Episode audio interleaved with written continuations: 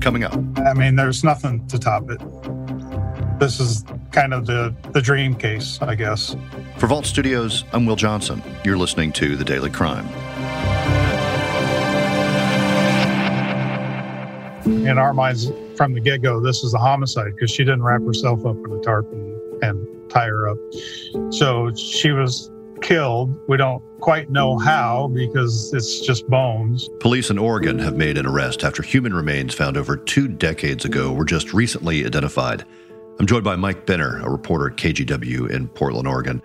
Mike, take us back to September 1996 when these remains were first discovered. So it was early September 1996. We understand that a father and son were out bird hunting. It may have been the first day of bird hunting season, and they were in Polk County, Oregon.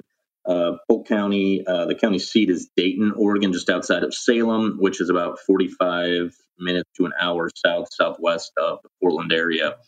And anyhow, uh, this father and son were out uh, bird hunting, and they stumbled across these remains. Um, as you can imagine, they called it in uh, fairly quickly. They actually had to get out of this rural part of the state just to make the call. And keep in mind, this is 1996, but um, investigators were on scene as quickly as possible.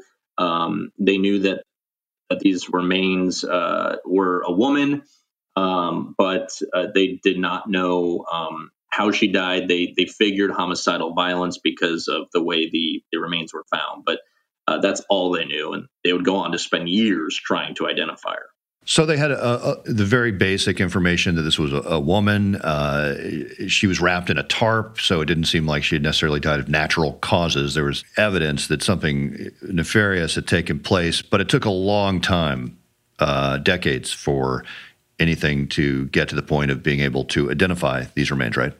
Yeah. So after the remains, after the remains were found, um, investigators, you know, did a number of things, used all the tools that they could to try to identify uh, this woman, sketches, CT scans, 3D imaging, sculptures, you name it.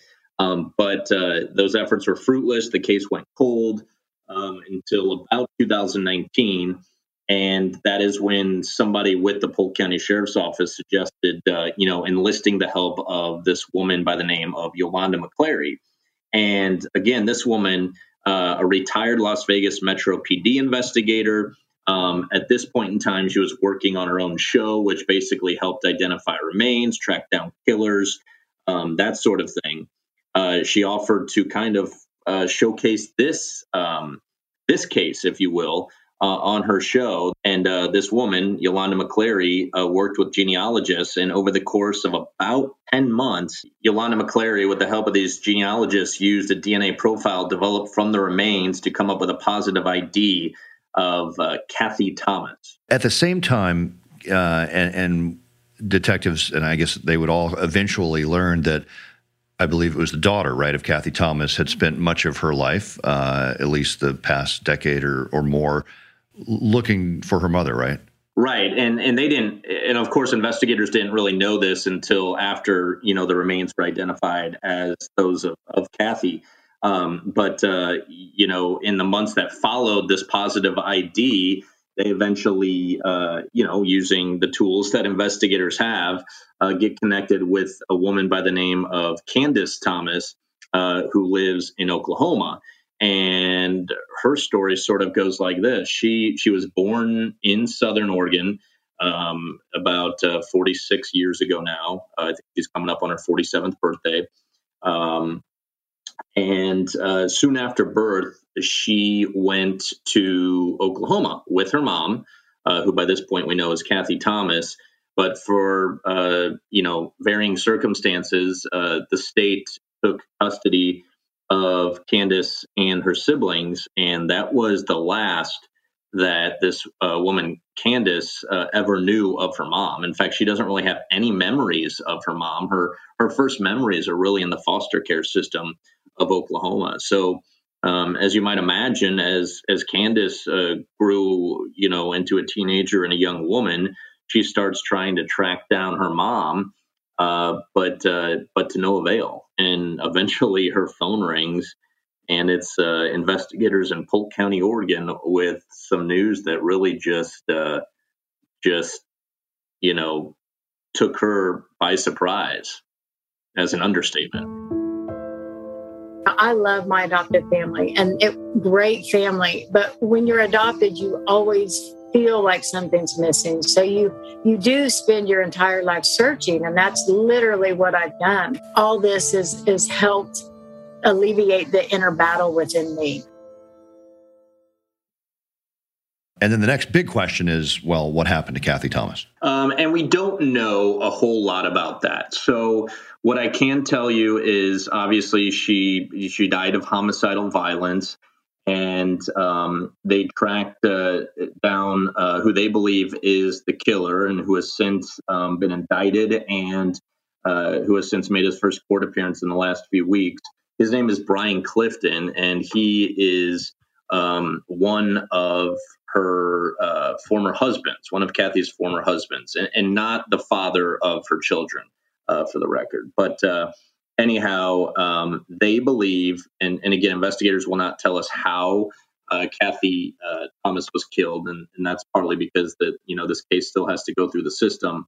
Um, but they believe she was killed um, so that Brian could be with another woman. Did they tell you anything else about how they were able to track this crime to him? Not a whole lot. I think they obviously, uh, from what I gather, uh, you know, would question uh, someone she was married to at the time. Um, and he was not in Oregon anymore, and they did not share what state he was in. I actually think he was pretty close to Oklahoma, if not in that state, but I'm not certain.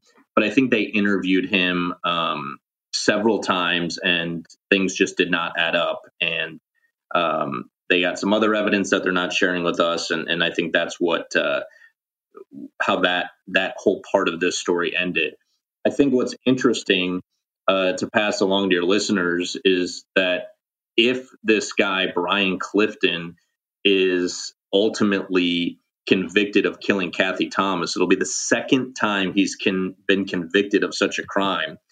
Um, I can share that in the early 70s, I believe it was 1973, Ryan was convicted of killing a motel clerk uh, strangling her to death in the Portland area uh, during a botched robbery. Um, he was sentenced uh, to prison time, but for whatever reasons, he paroled pretty quickly, um, spending less than a decade behind bars. And it was shortly after getting out of prison that he met Kathy Thomas. And here we are today. I know my mom wasn't perfect.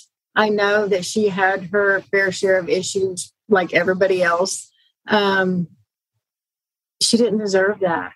I don't wish anything bad for him, but I also don't want him back on the street. One of the things that impressed me the most about this this whole case is Candace Thomas and her grace um, throughout uh, this whole thing. You know, I saw some clips of when she appeared on that show. You know, that featured her mom's case.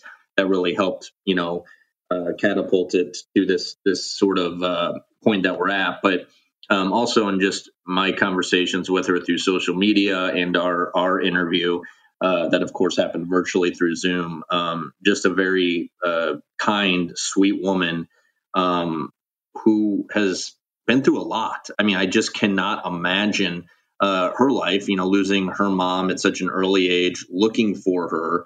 Um, none of that working out, and then finally getting a call that this happened and uh, you know throughout this whole thing she just uh, was very uh, respectful she showed a lot of grace um, decency and uh, you know i'm i'm thrilled for her that that she has this closure i actually asked her i said is this one of those things where you would rather just not know and still be searching and she said you know she thought that was a good question but she said no. I you know she uh, is how do i say this relieved uh, to you know have this sort of closure and she says that she has found some peace.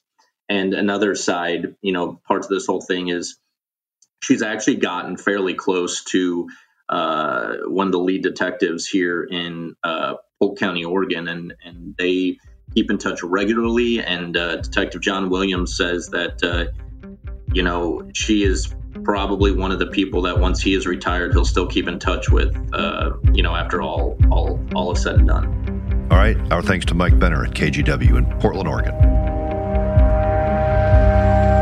Thanks for listening to The Daily Crime. We're here every weekday, Monday through Friday, with new episodes. Be sure to let your friends and family know about The Daily Crime.